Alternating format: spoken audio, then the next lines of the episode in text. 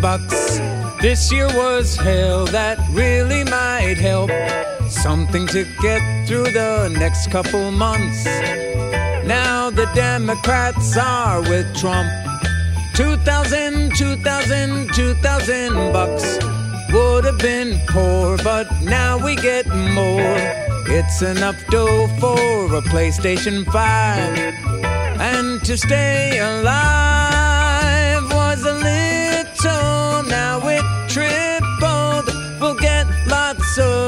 I am surprised opposite sides, like Donald Trump and the Democrats agree. Congress is writing me a giant check.